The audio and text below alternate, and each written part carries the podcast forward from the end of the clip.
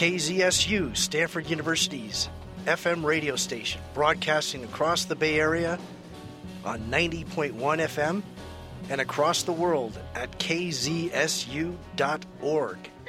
From the campus of Stanford University, this is the Modern Architect radio show and podcast, featuring one on one interviews with renowned and cutting edge architects, influencers, and sustainability leaders. The show and podcast will inform, educate, and illuminate the transformation, joy, and inspiration architecture brings to our cities, communities, and lives. Hosted by architecture aficionado and principal of Accurate Architectural, this is Tom Dioro. Thank you, Shave. For our guest today, we want to welcome Ken Hayes, architect and principal of the Hayes Group Architects, where design is an iterative process to ensure the solutions created accurately reflect your core values, goals, and missions. We'll be talking today about diverse design and innovative practical architectural solutions. Hello and welcome, Ken. We're honored and glad for you to be here today. Hi, Tom. Thanks for having me. I'm looking forward to it. Excellent. When, when do you think you began your uh, your love or intrigue uh, of architecture, Ken? Well, as as is common with many architects, if you ask them, um, it often starts at a young age, and it was no different for me. Um, I grew up in a, a, town in the East Bay called Pleasanton, and uh, when the family moved there in uh, the early or the mid '60s, um, we uh, uh, saw how much the town was changing. It was about 12,000 people, and uh, there was all kinds of construction going on. And I think that that um, that playground of all these construction sites mm-hmm. kind of um, enlightened me to uh, the world of at least construction, and then uh, eventually architecture. Um, I think my mother was the first one that actually said the word architect to me. Um, I had no idea probably what architecture was, and this was probably when I was in sixth grade, something like that.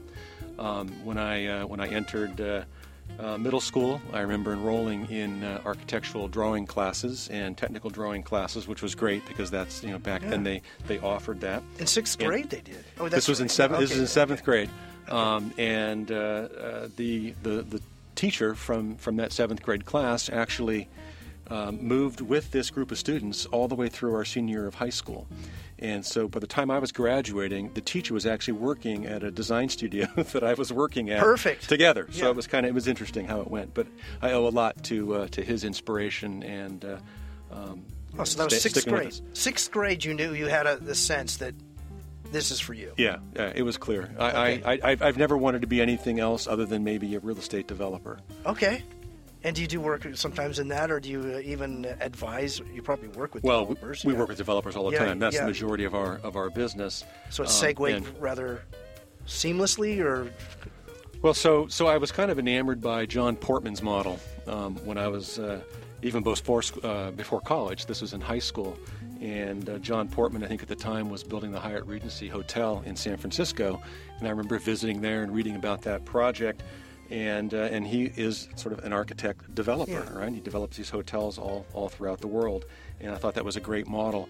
Um, thinking that I would go in that direction um, uh, at some point in my career.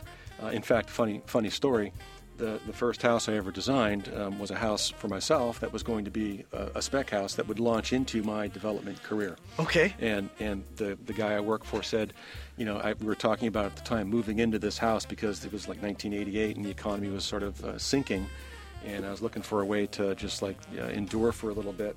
And I said I was going to move into the house. And my, uh, the principal I worked for looked at me and said, if, if you do that, you'll never be what you wanted to be. really? I still live in the house today. oh, that's awesome! Really? Yeah. Oh, so uh, we built it in 1987, 88. Okay. What city was that in again? It's in it's in Emerald Hills. Okay, so, so it's you're just in Emerald up, Hills. yeah, right. up off of 280. Yeah. So it's uh, it's a place that uh, we, we we finished over the years, but it was a great experience to be you know yeah be there, and we built it essentially. Wow. In wow. fact. I don't really want to talk a whole lot about that. no, we, please we, do. We, we, we, got into it, okay. Um, and uh, I was doing some projects over in Singapore at the time and flying back and forth, and the uh, the contractor that I had hired um, was uh, essentially having a real difficult problem getting the house built, and so uh, he had started in October. I came home from one of these business trips in in December, mm-hmm. and uh, essentially had to had to terminate him because of some issues with the construction. And so from that point on, he was the general contractor.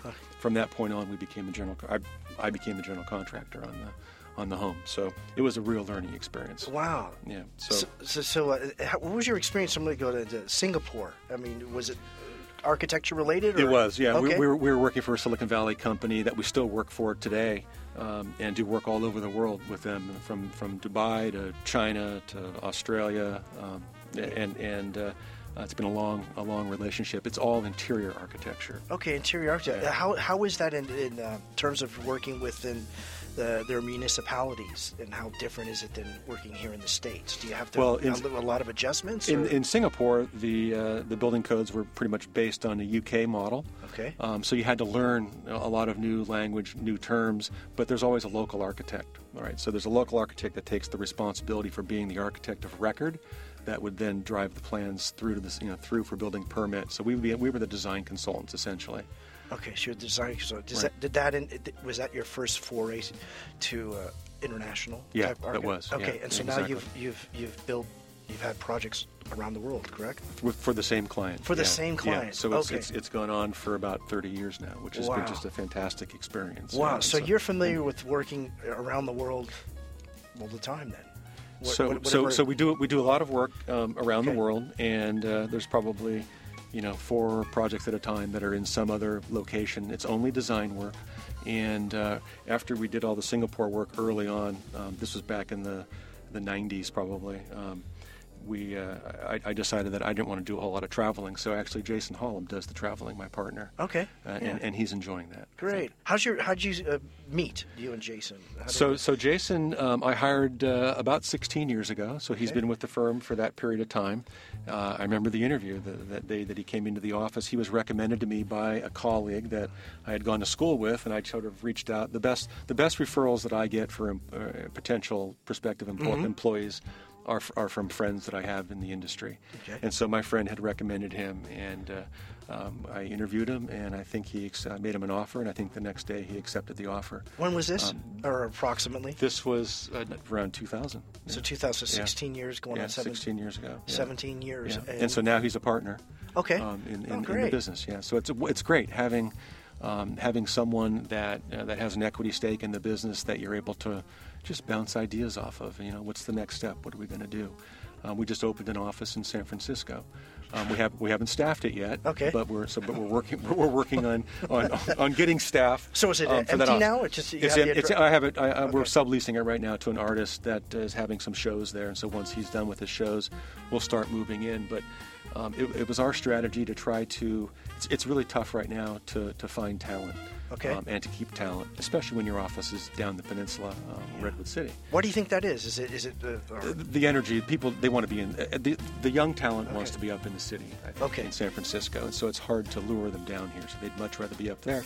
So we thought, well, why don't we get a location up in San Francisco? okay?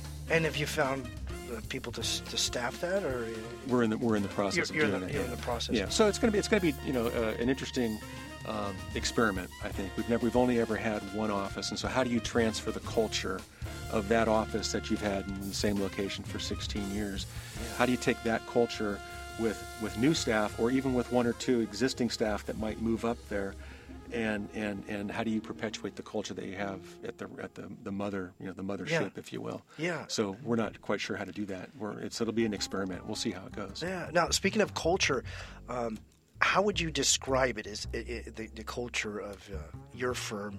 Um, is it uh, you know easygoing? Is it? Uh, I think it's rather dynamic just from looking at it. But that's, that's I'm going to be biased, of course. Okay. But uh, how would you describe it? Is it based on kind of how you feel a practice ought to ought to run? Um, Well, it's a it's a studio environment, right? Studio environment, It's a okay. steward. We have a very uh, very kind of cool creative space in Redwood City, sort of in this industrial area south of Woodside Road. Um, bowstring trusses, you know, uh, concrete block walls, um, and it's one big open studio with the exception of you know support spaces, conference rooms, that sort of thing. But you know, my office, I don't have an office. I'm out. I'm out in the open space, and I think that it helps foster a, a collaborative kind of environment and culture. And it's something that I'm always harping on, sort of at, at company meetings, is Yeah. that I really want it to be a creative, you know, collaborative experience at the office. It's not, you know, the projects that we work on. There may be someone in charge of that project, but that project is the office's project. It's not that individual's project necessarily. And so everyone should feel like they can offer their opinions on, on projects that they see on the boards um, Okay. or that they know are in the office. Yeah, so they, it sounds like they have it- an autonomy within it, uh, within the, The- structure. Oh, the staff. Yes, absolutely. Okay. absolutely. And I and I want to encourage that. That's where the, the best ideas come from, kind of around the water cooler. You know, if you get so focused on a on a certain direction or an idea, you get kind of this this this tunnel vision, Yeah. and you can't see it any other way. Yeah. Um, and I actually think this is one of the issues I have with sort of the digital age, um, in that. Uh, Yeah, uh, tell me. I'm curious. well, Okay. it's, I, I've always said that I, I feel like the studio environment is really hard to maintain today Okay. with everyone looking in their computer screen. It used to be, um, you know, when, when I was young, out of school, and throughout the 80s, um, you had the more traditional architectural studio that you might envision. You, you, you walk in, everyone's sort of at a desk, a drawing board, um, a stool, and everyone has a, a pencil or pen in their hand, and they're not turned away from each other looking at a computer screen. They're sort of looking at each other or sort of in the you know at the back of someone else but you, the, they're, what they're working on is in front of them on the board it's exposed for commentary anybody can can come in and you know as you go to get your coffee at the coffee station on your way back you see what's on someone's board you stop you talk about it doesn't happen so I'm much following. that easily Okay. today because Okay. everyone's turned everyone's turned around looking into their computer screen and Yeah. so it's more of a deliberate effort today as opposed to sort of a happenstance or just you know uh, uh, something that um, is uh, un, un, unexpected or unpredictable Yeah, so it sounds like it was more in, engaging. The kind of the not the yeah it is The the, old- the- the old one the- was much more engaging. Is Right. that correct? I think so. Okay. Yeah, I think so. So how Okay, do you? so So that's how do you a- replicate that now? Right. Well, I keep saying, you know, and, and I, they're making advances in flat screen, and that's helped a lot. Um, but I can't wait until you've got a flat screen, you know, uh, monitor that is like a drawing board essentially, so everyone can kind of return to sort of that, and you see. Uh, what they're working on in front of them Yeah. as you walk through, as opposed to you know, and and they're then facing the office as opposed to being faced away from the office. Now, I suppose it could change um, depending on how you configure your workstations, but the way that we have ours configured, everyone is turned away um, Yeah. at their monitor. So So that's how you keep the um, the old spirit alive uh, in the digital age. Or, that's how I think Yeah. it's going to happen. It's, Yeah. it's hard, to, in my mind, to Yeah. keep it to keep it alive. so you're at the um, right now. forefront of that. Your, your clients, um, I also notice uh, uh, you have a, a pretty um, diverse types of clients. But a theme that I notice, and tell me if you think I'm, um, uh, this is correct, but I'm going to take a, uh, have a go at it, is you still enable the clients on a completed project. From what I saw, they still have a, a sense of who their business and what their business does without you just pouring into hey here's how it ought to look and here's how it ought to Oh, be. absolutely. okay Yeah, yeah, i yeah. noticed i noticed that range it's a big i'll use that word range because i thought you had a great range Uh-huh, thank you. speci- specifically with your commercial clients and that the, the theme of their business or the purpose of their business was you replicated that very good without kind of just um, I don't want to say uh, bullying or kind of saying, "Hey, here's my style and this is the way it goes." Yeah, no, I think if you and there Okay. are architects like that. The, the- Okay. the- I would think the star architects you you go or star Yeah. architects as they call them, you go to them because of a specific style, and that's you know that's what what interests you. Um, That's are- not are- easy to do. Is to be able to take the voice, I mean, not the voice, the, the vision of the client, and actually create their vision without. It, it- but- but you have to do it. Yeah. So so Uh, we, yeah. we go. So how do you do? We go, do we go through that? a process. Yeah. Yeah. how a- is your process? If you. So you know- yeah. So and, and it depends whether Okay. you know sort of what phase of the project you're on. Um, okay. Uh, Say from ground zero, just zero. You know, hey, we don't know what to do. What do we? Well, mo- Yeah. so most of our works are, are developer-driven projects, Okay, so- especially in the local communities here, in terms of building shells. So the practice does a lot of interior architecture. Um, we do a lot of adaptive reuse and renovations. Um, we do some, uh, you know, some restaurants and bars and hospitality kind of projects like that. Um, but the new building shells or the shell remodels, um, the developers pretty much have an idea. I mean, the program is real simple, and the program would be sort of what their requirements are, right? And it's pretty simple. It's basically get me as much square footage as you can get approved, um, and and, and, and Right. because because it's it's a it's a bottom line, um, you know, uh, thing for for many of them, and and so uh, I think that uh, you know the the program is simple, but they're more interested in um, your expertise in helping them get their project approved in that jurisdiction. All right. So, um, unless you're working for a company that, that that is trying to create a vision or a, a defined style that, that is their brand, Mm-hmm. all right, um, you're, you're, you're trying to figure out with this particular client what the, um, what the best way to approach the project would be and taking into consideration, you know, compatibility and local zoning issues and going through the entitlement process. What, what is that going to be like? And do we think that it's, uh, you know, that it's achievable? Um, so that's one kind of project, Okay. right? Developer. When we get into doing interiors, um, we're doing um, projects for a specific client that's going to occupy the space. All right, and many times this is in a building that we've designed.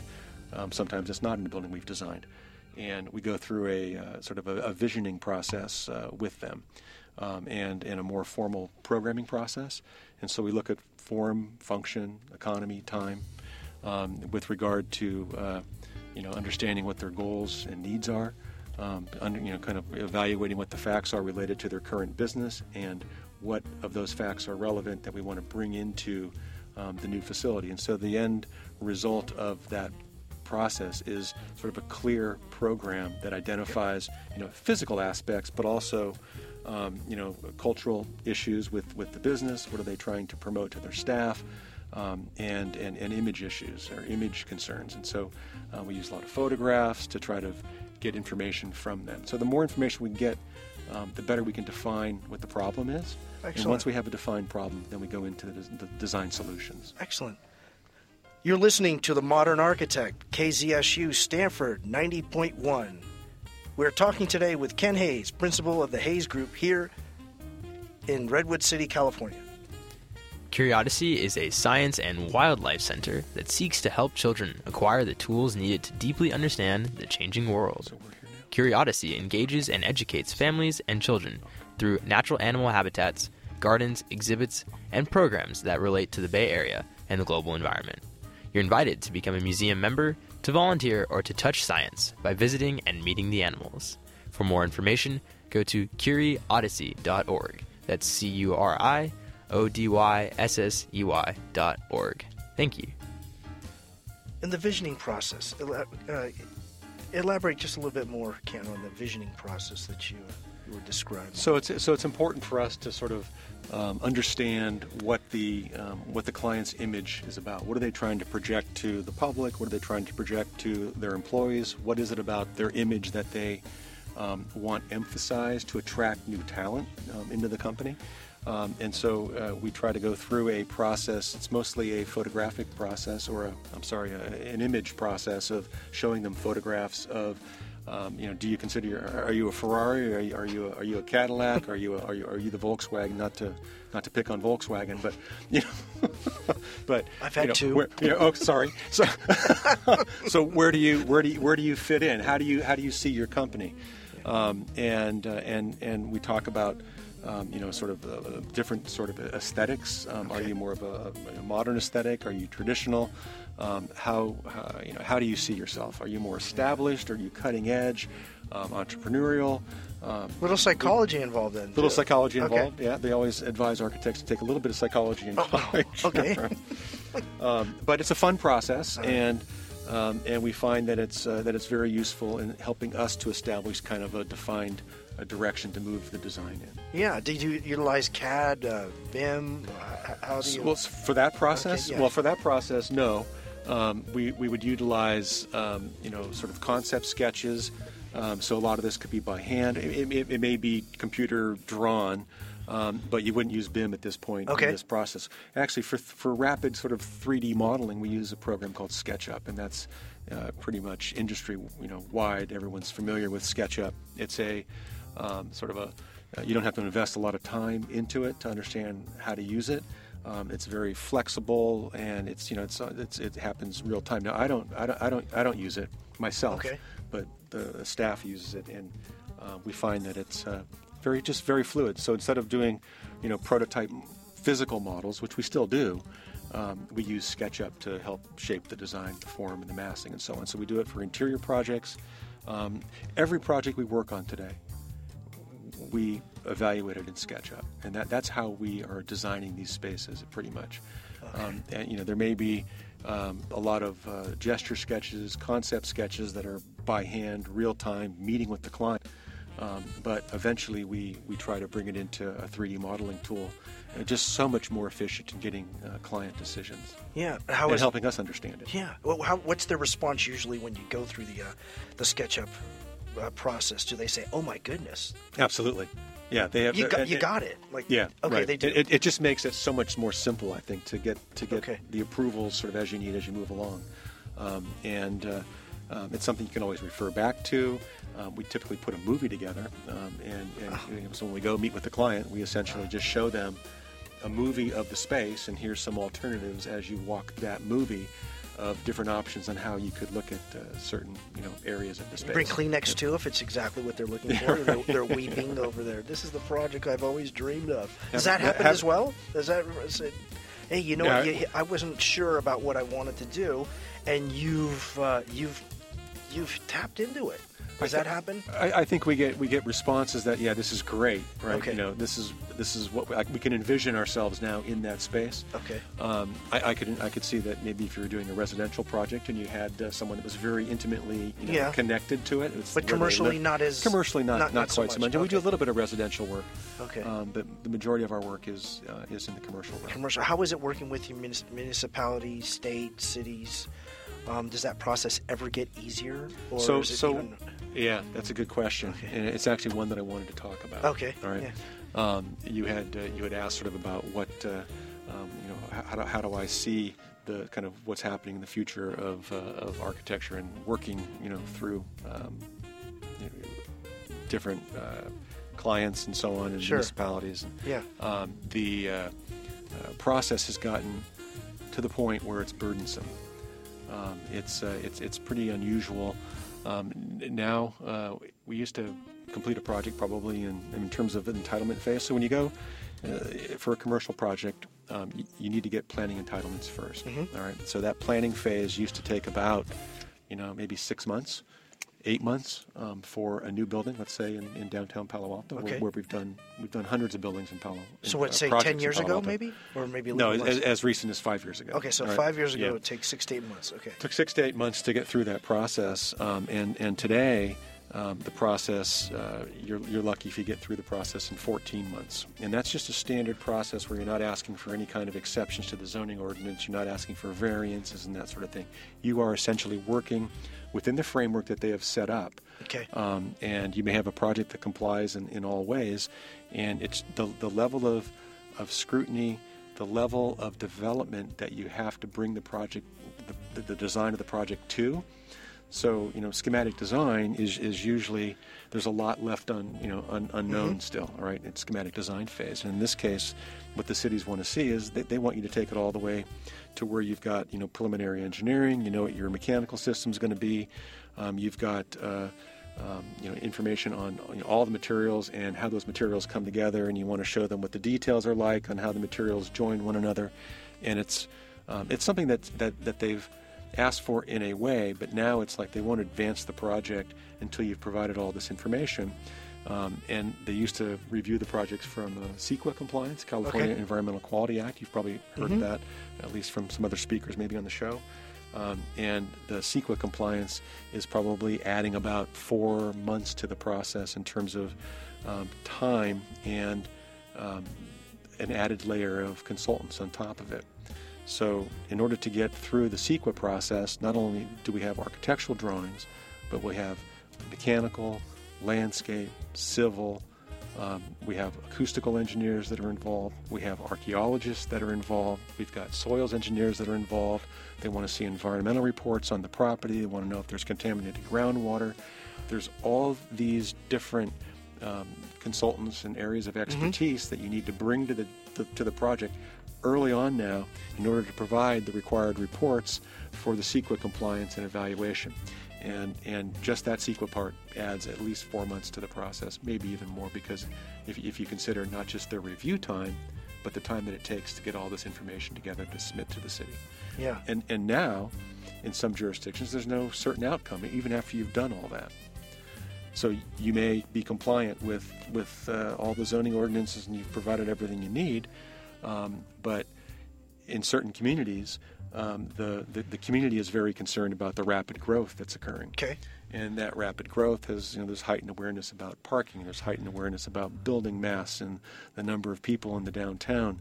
Um, and, and so neighborhoods have, have gotten together and they've started to, to question what the, the city planning department is doing in approving these projects.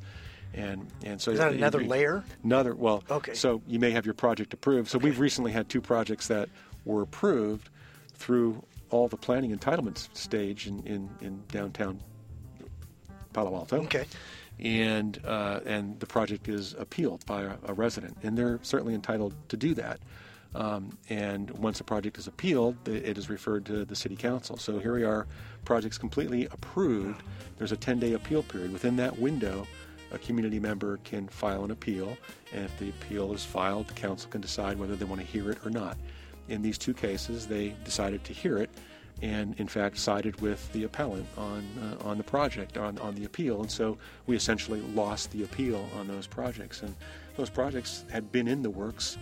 One of them f- for probably five years. It was just it was just terrible in terms of what uh, what happens to uh, um, you know everything that was invested Yeah. by by by our our, our project, you know, our client, um, and so you know I think that there needs to be a new way. Yeah. Um, and I, I, you know, that that can't continue to happen. I mean, I'm- we're already seeing projects sort of leaving Palo Alto. I think because of this uncertainty and the risk that's involved with Yeah. projects, especially in the downtown. Um, and so, you know, we all of a sudden have six projects in downtown Menlo Park, where before, you know, it was, it was rare that we would have even one project, you know, every couple years maybe in Menlo Park. So we're working on six new buildings right now in downtown Menlo Park, and there's various reasons for that. Um, we're working on probably four or five projects in San Carlos, uh, one in Redwood City.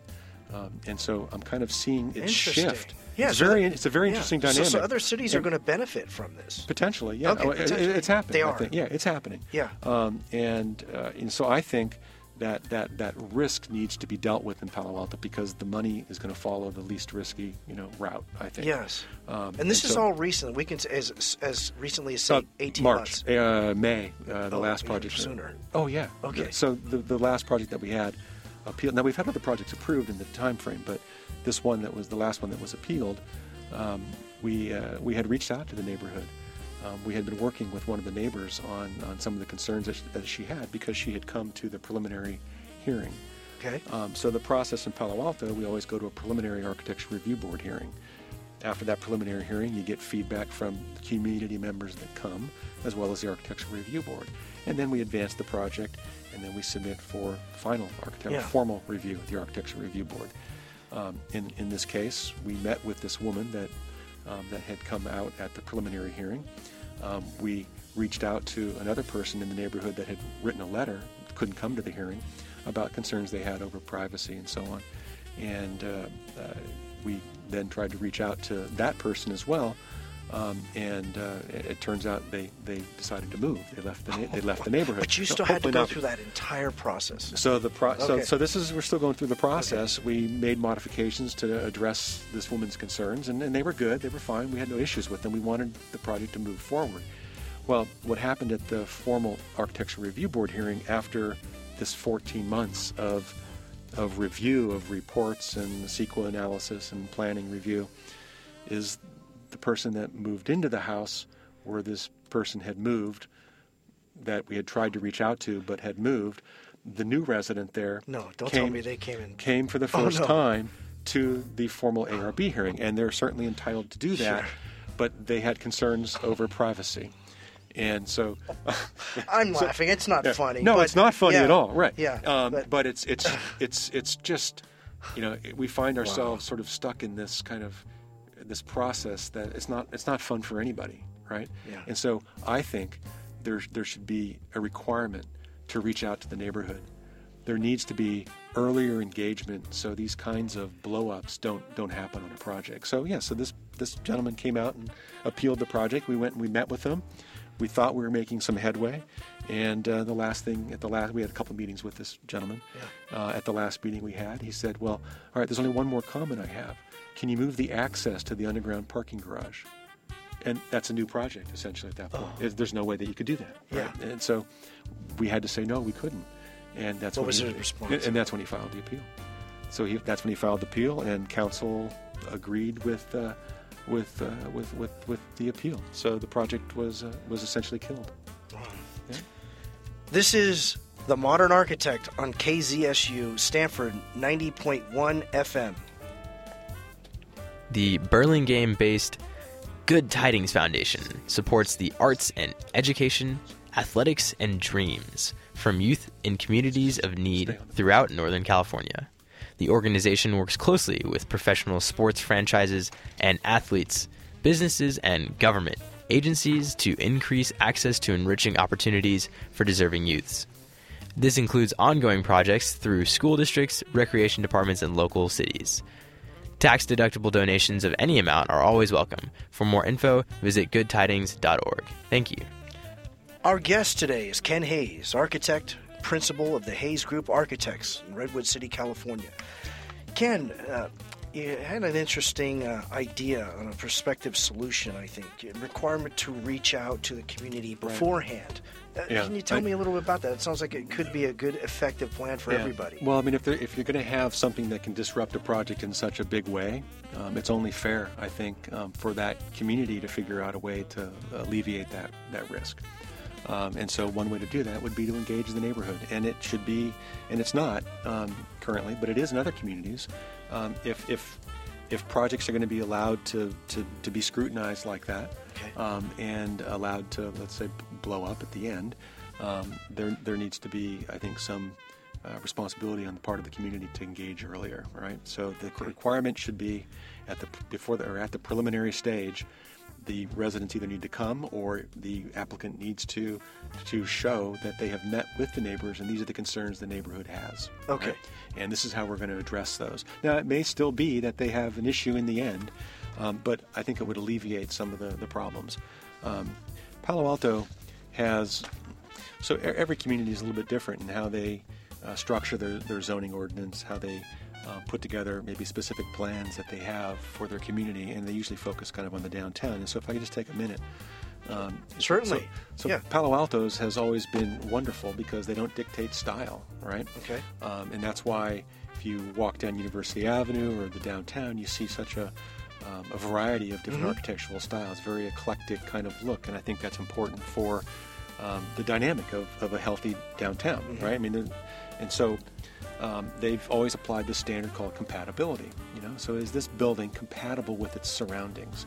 And there's different measurements for compatibility, and we can go back and talk about those if you'd like. But um, other communities, and so what, what is that? What that's done is it's allowed architects to be um, to be uh, self-expressive in a certain style um, or in a response to an architectural problem or solution. Um, without being told what to do specifically, right? Just show, Okay. that, show that you're compatible Yeah. Um, in in Menlo Park.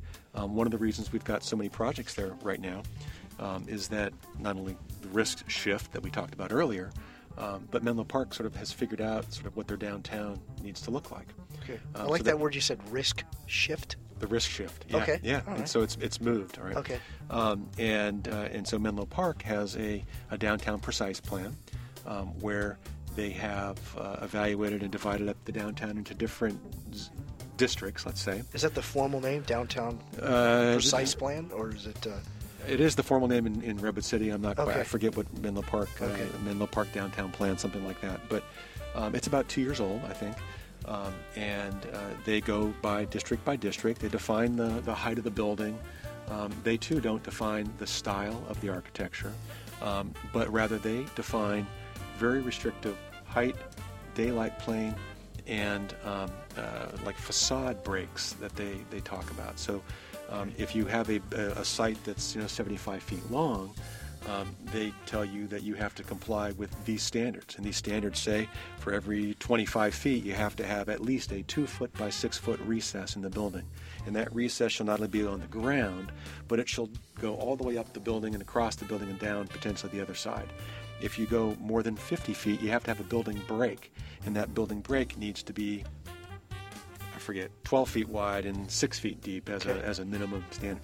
And, and so they've gotten very precise about creating sort of a rhythm to the buildings in the downtown, as well as El Camino Real. El Camino Real, they have other standards, but it's gotten very precise about the form. Okay. All right. um, and and so that's that's still that's, that's not bad. Um, it it uh, gives you a framework, but it's getting pretty precise in what you can and can't do with the form of the building. All right, um, and so it it, it is. Uh, Does that minimize the what do you what you call the compatib- compatibility of the buildings if you keep having those sort of uh, requirements? does it? I think it would accentuate the compa- They're trying to Sort of they're trying to make them more compatible, Okay. right? So the All right, downtown all right, is right. divided sort of into this modulation, right? Sure. The rhythm of the street is real Okay. important. Rhythm of But the street, rhythm, rhythm okay. of the street. But there's but there's there's ways to achieve the rhythm of the street without dictating that you have to do this, right? Um, and and and uh, anyway, so it's it's it's a framework within which we are working. We're, we're comfortable with it now. Um, we had our first project approved, where the Laurel, Thea- uh, I'm sorry, not the Laurel Theater, but the Park Theater um, Oh, on nice, on yeah. on, uh, on El Camino Real. Um, so we have a new mixed-use building going in there that that uh, that met all the requirements, and it was very easy. Went right right through. Um, it was approved unanimously at the Planning Commission, and there were no appeals because What the, was the commu- time frame of the community bought into the plan. Okay. The, time, the time frame for that uh, still 14 months. Okay, so when it you- was a long time. So 14 yeah. months, but the community bought into that plan. So did you did you um, uh, put in play your uh, initial let, let the neighborhood know what we're going to be doing? So they, they, they have that requirement. Okay, so, that's a requirement of yeah. So you, Okay. you need to show Okay. that you have reached out to the community, Okay. and so we had a community meeting. We showed them what we're doing. We tried to gather any um, concerns that What, they had. And the music reality is, festivities or- well, the problem is n- not everybody comes. They don't want to. Okay. So two people came. The Oh. next door neighbor and somebody from uh, another development across the street. uh, a a fellow developer wanted to come and see what it was like to have one of these meetings, right? So, uh, we had a similar experience in Palo But do you have hot dogs and everything, or no? we have, oh yeah, not hot dogs, but yeah, we've got things to eat. we've got stuff to drink. If, Maybe Okay. we should advertise it a little bit better. Um, but and so then the third community, uh, Uh-huh. Redwood City, has a different plan, and they all they, theirs is called the Downtown Precise Plan. Okay. And we're working through our, our second project there right now, which is an historic building on Main Street. Um, that uh, it's an old brick building, and we're doing an addition to it.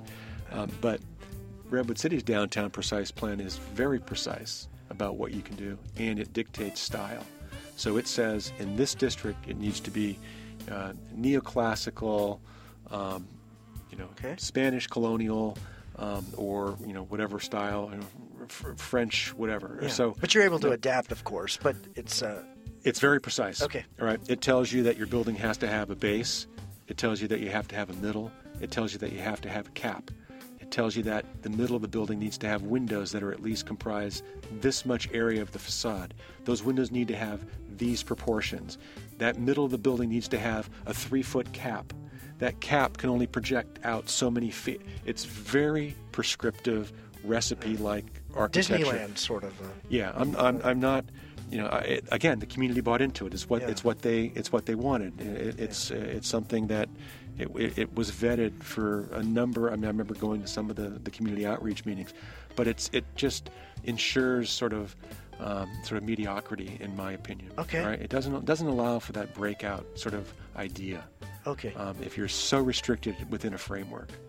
Um, so it's it's tough in my mind to work in that in that kind of environment. so you do, but it's not a. Uh, Right. It's not fluid. It's not. Yeah. It's it's it's prescriptive. Okay, it reminds me of a uh, something uh, um, Cecil B. DeMille. You know, Yeah. this is out of architecture, but Yeah. um, he had said something rather interesting years ago, and I don't know how I picked up on it, but uh, um, you know, someone asked him why why was it so difficult? Why did he stop doing films? Um, and he said, "Oh, because it became too hard to be mediocre."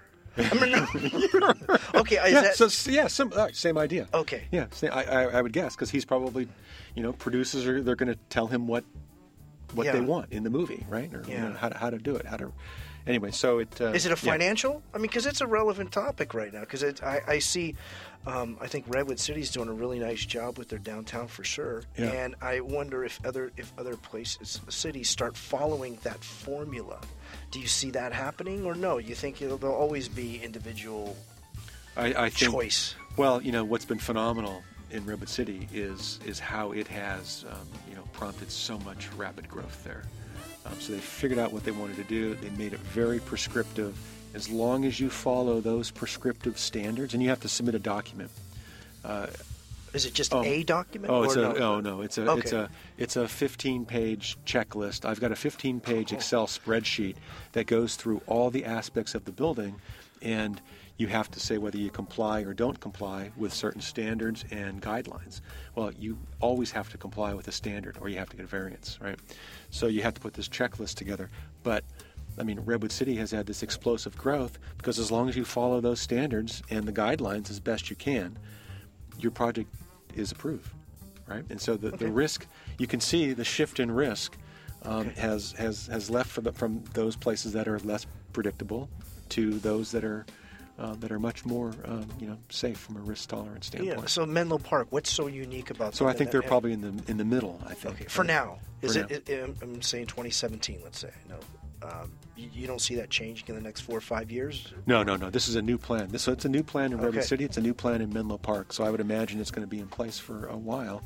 Um, and uh, they have a cap on the amount of square footage that can be built there, both on the commercial side um, and I think on the residential side as well, in both Redwood City and, and Menlo Park. So once they Yeah. reach that cap, Redwood City's already reached the cap on the commercial side. So they can't add any more office space in Redwood City unless they go back in and, and, um, and amend the environmental impact report to show that additional office space can be accommodated within the downtown. Yeah. Uh, Menlo Park has the same kind of restriction um, on, on their downtown plan. Okay. So once the cap's reached, then it's a new ballgame. Now, some of the companies are, if you're at liberty to say that you've worked with commercially, and what what did you either like about some of the projects that you've done recently that are like they, they allow you that sort of autonomy, or uh, they say, Ken, you know what? Here's what we kind of look for, but help us out. You you you you you kind of know us a bit. You've been working with us a number of Yeah. years. What what do you suggest? Yeah. Do you have a clientele that actually works with you that way?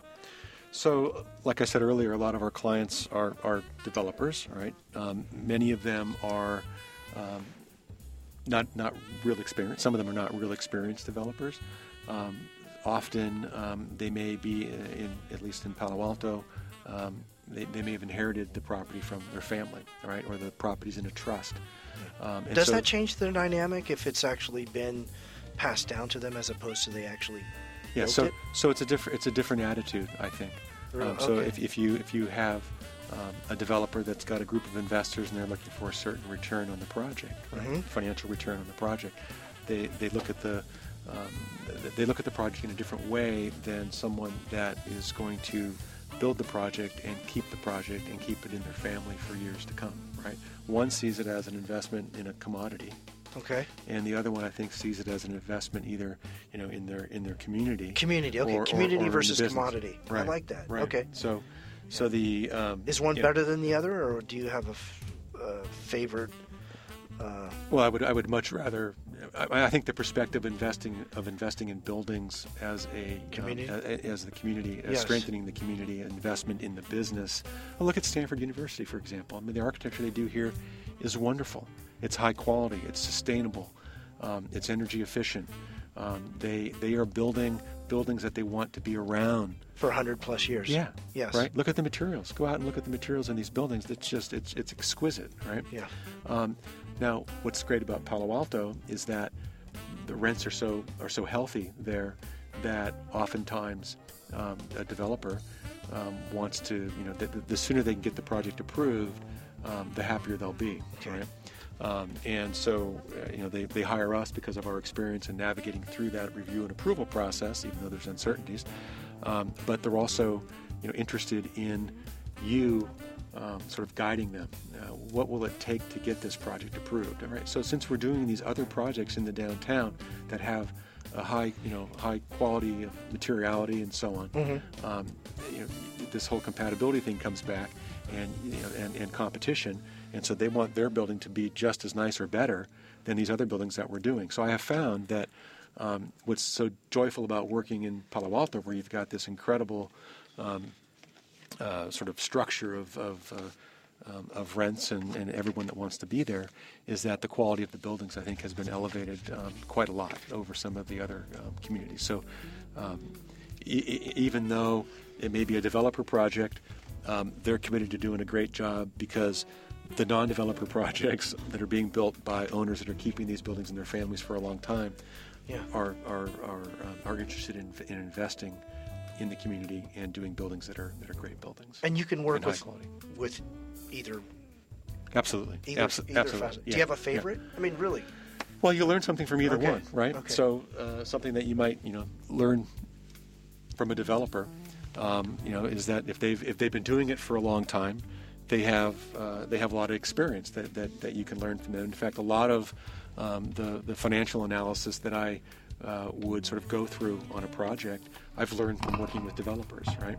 Yeah. um, what I, I- learn what they're what they're looking for, so that you can kind of talk the same language. All right.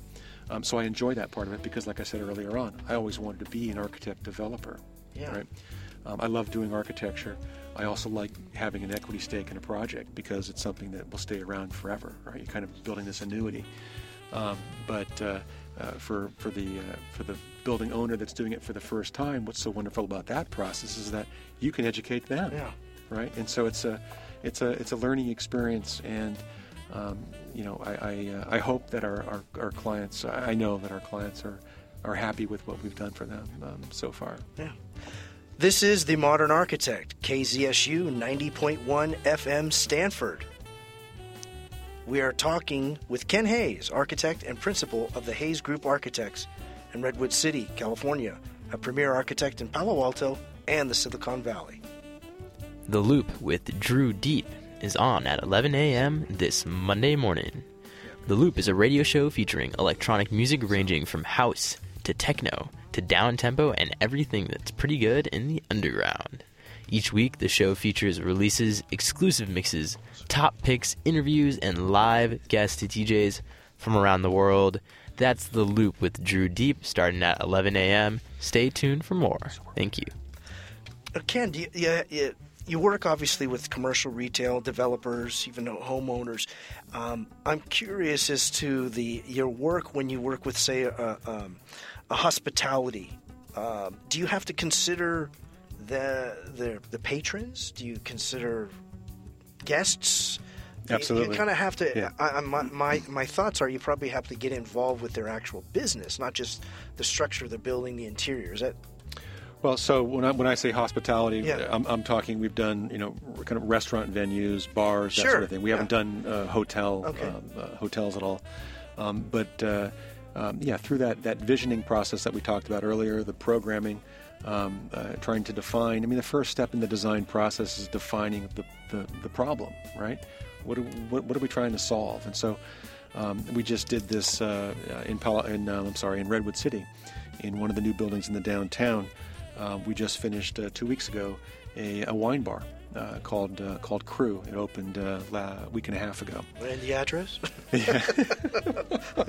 and so it's it's run by uh, a local restaurateur, Donato. Okay. Um, and uh, and he has a, a restaurant there, um, and he wanted. Uh, he's from northern Italy, and he has been uh, you know throughout northern Italy looking at uh, um, enotecas, uh, you know, wine bars, that sort of thing. And so he had a lot of uh, a lot of ideas about. What he wanted the space to look like, and, and he had some concerns that we might be too modern. All right, Really? coming into it. Because you know, he's seen other projects that we've done, and in, in working through that process with him by, you know, he'd be on vacation and he would just like just inundate me with photos of, of, of what about this? What about that? And so so you've got a lot of a, a lot of input right? And then it's our job to sort of sort through it and see how we can find common ground right so because i'm not going to abandon what i what i love about architecture right what i look for is a way to take what the client is trying to achieve and and figure out a way to to blend the two right? Yeah, so you have to have really personal connection with them. It sounds like it's not. this isn't it- just a business transaction. Right. No. Is- It helps. Yeah. Right. And so for something like that, no, Yeah. you really you kind of need to get into their into their head and, And he's understand inundating you. What are they Yeah, trying yeah. to create? Because he's got a he's got a, a definite image in his mind. All right. Um, and and so uh, so it was a fun project to work on, and we're happy that uh, that he was able to open just uh, a week and a half ago. Oh, is that right? So, oh, so. I think I think he's happy. Yeah. yeah, Yeah. that's great. So that's one example of if you happen to look into your. Now, how about some of the other? You've worked with Fortune, even 100 companies. How is that working? So, do you have the same sort of uh, intimacies, uh, personal friendships? So certain, them? it depends on the company. Um, Okay. The ones that are that are that are more enjoyable to work with are those that that have uh, um, project managers that are set up to sort of they're in charge of certain groups at the company, um, and so they're intimate with the user groups within the organization that they're responsible for. So someone might be responsible for the Marcom group or you know, HR or Mm-hmm. industrial design group or whatever it might be, and and you're pretty much interfacing with them, but depending on the company, um, they they're interested in they call their their um, their staff the client. All right. So the the project man- again. They the- call their staff. the client. The so client, okay. yeah, so so the, the you know the project manager that we're working with, sort of, we're kind of a team, and we're together working to solve the client's problem. The client happens to be their colleagues at that company, right? Okay. But what's so wonderful about that is that they allow each client, if you will, to be somewhat self-expressive about what they want their department to be like. All right, so you are able to get into what makes them tick. All right, um, you know what what do you find exciting um, in uh, in the office environment? In the different different environments, depending on what the what that division does, um, might be a heads down kind of you know department, or it might be more of a collaborative, open kind of you know open feel. So um, You have it- to gauge that, or do they? they well, no, it, it, com- it comes Okay. it comes through this this rigorous sort of you know questioning process, yeah, programming. the iteration. Um, I noticed yeah, you had yeah. that word there, and I I go iteration. I've heard that before.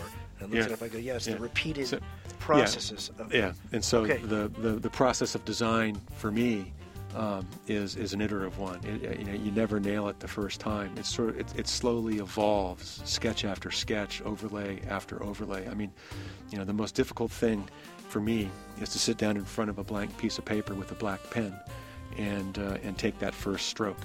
Um, you know that that first line. I mean, just think about it. You're looking at a blank piece of paper. Okay. You're trying to solve a design problem. That first line that you put down sort of starts the process and it, and it influences what your next step's going to be and the step after that. So at some point you have to say, okay, that's an idea. I'll put it over there. How else can I look at this problem? Because the problem's not going to change. The design problem's the same, Okay. but your approach to a solution um, can change. So there's other companies that are more prescriptive. They have a look and feel. They want you to adhere to that um, because that's company wide.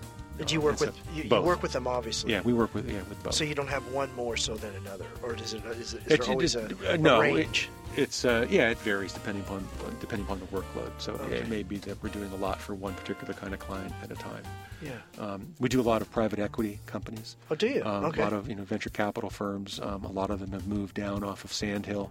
Um, and where to? been- Or where you, well, so, where? so so the Yeah. the the the, uh, the more senior generation of venture capitalists that had started their practices up on Sand Hill Road, which is sort of the mecca of, of, of that that industry. Um, the next generation that came in, um, and it may be two generations now removed, I'm not sure, but they want something more than than what Sand Hill has to offer in terms of amenities. Okay. right? They want to be part of a community. They want to be part of an active, collaborative community where where the young techie companies are starting up. Right. So what, what can you get done? You know, if you're not sort Yeah. of immersed in the environment where everybody is. yeah, there's right? a vibrancy. To There's a it. vi- yeah, absolutely, Yeah. right. So they've all kind of migrated, if you will, not all, but you know, to downtown Palo Alto. So I don't know, we've probably done ten um, venture capital firms in the in the downtown. Um, and and what's really interesting, it used to be that that they would be um, the, the office space would be essentially divided into you know offices for the partners on the glass, right? You know, give us the glass wall, offices for the partners, and everybody else is in the center, and the support staff is you know someplace else. Uh, the last two that we've done, um, the the partners were very specific about wanting to be in an open environment. So they've shunned the glass, you know, the glass walls. Um, they've they've removed the offices from the perimeter, and they want to be immersed with the rest of their staff, so that and with their fellow partners, so they can hear what they're working on. So they can be, so they can be you know Yeah. in the moment Yeah. all the time. in the moment all the time. And so then you do you do phone booths. Um, if they have to have a confidential call. They have you have little more more frequent and smaller, um, you know, meeting rooms or phone rooms. So if they've got to make a, a personal telephone call, or if they know they're going to be in a call, it's going to be loud. They have a place to go. But Yeah. their office environment is open. I think that's interesting, especially since we kind of we opened up with about the, your your culture, Mm, of, right, uh, yeah. of your of your uh, your my- practice, right, exactly, and, and yeah. how it, I know we're in the digital age, and uh, and even uh, with artifi- uh, artificial intelligence is, is becoming in, in play of this, but I just think it, it seems like you can't erase or or even minimize the human element and how that is actually facilitating some of the digital parts. So eh, I'm not sure if it's you need one more so than the other. I think you probably need both. And uh, the, the, human element Yeah. and the and the and the way to get away from it. Unless you Yeah, have another right, argument right. against that, I'd Yeah. be curious to Yeah. hear it. But Right. um, it seems like that's it. You said something really interesting just a few moments ago about the the first one of the biggest challenges when you get a blank piece of paper Yeah. and you have your pen or pencil and you have a, you, you draw your straight line. Right. You ever? It do- may not be a straight line. You got it. Yeah, that's where I was going. Does it have to be Yeah, a straight line? yeah, or absolutely it- not. No. In hindsight, No. is it a straight line or is it an arc? It- Yeah, it- just in your experience, is it always or is it? Oh, well, unfortunately, parking drives so much, so sometimes it's the parking stall. okay. okay. Which is really a shame. Yeah. No. Um, so. Uh, Yeah, you- what is Yeah. your thought on that? It, it doesn't have to be that straight line. Uh, Oh yeah, no, no. It's, it's so it, it may be a, it may be a gesture. It may be, um, you know, it, it may be related to you know how you feel right then, right? But Okay. um, or or is there an essence to the to the to the program, right? Is there an essence to this to this uh, this this um, problem that you're looking at that you think can be solved by you know certain I love that. Is there an essence to the problem? I've never heard it, a problem be described as an essence. Well, But so it- like, what comes out of that problem that you need Okay. to respond to, right? In a way that you that may not be so obvious, um, and then it, then the iterative process starts, and Awesome. then, and, and then you're you're you're. Uh, you had talked about uh, offline. We had talked about uh, the quote from uh, David uh, Shrigley, Yeah. and you said design is about, or he says design is about form, whereas art is about ideas. And when I first, I had not heard that before. Okay. Um, and and when I uh, when when you introduced that quote to me, um, it sort of struck me um, uh, awkwardly. I, I- it seems like it, it diminishes design in Okay. this statement and elevates the idea of, of idea. All right, Okay, the idea yeah. of idea. The Yeah. art art is ideas, and and I think design is a process of um, of experimentation, and art is actually the product of that experimentation. Um, so design is a process experimenting with ideas that results in what I would consider art. Um, and, and I know that he's talking about Excellent. uh, Yeah. you know, but but how do you evaluate? So an idea is no good unless you can express it, right? And so is he saying True. that you know how do, how do you express this Yeah. idea? If the idea is art and it's only in your head, how do you share that? Well, you've got to express it in in form, in the written word, in color on a painting, um, in something. And so I don't really care for that quote. Awesome. Right? Well, I- you know, I- there's a, then we then we'll have to unlearn it. we'll have to unlearn the quote. We'll unlearn it. Ken, it's been a pleasure and an honor having you today. Really, really. Is it really over? Yes, I know, unbelievable. I know. There's wow, so much was- more. this We're gonna was have to have you fun. as another Yeah, guest I- because yeah, this was fun because we didn't great. cover a lot of stuff. No, we've got much more. You've been listening to The Modern Architect. I'm Tom Dioro. Our guest today has been Ken Hayes, architect and principal of the Hayes Group Architects. We've been talking today about diverse design and innovative practical architectural solutions. For more information, please go to www.thehayesgroup.com. That's www.thehayesgroup.com. Join us again next time when we welcome another outstanding architect, building influencer, or civic leader committed to positive and sustainable cities, communities, and lives. The Modern Architect is recorded at Stanford University Studios in Palo Alto, California, and is a production of KZSU Radio. The producer is McGregor Joyner, Chief Engineer Mark Lawrence, Recording Engineer Akshay Jaggi, and we're all assisted by Bryce Carter. The production manager is Akshay, and the executive producer and host of The Modern Architect is Tom Dioro. If you wish to contact us, our email address is interviews at kzsu.stanford.edu. Again, that's interviews at kzsu.stanford.edu. Thank you for tuning in to another episode of The Modern Architect.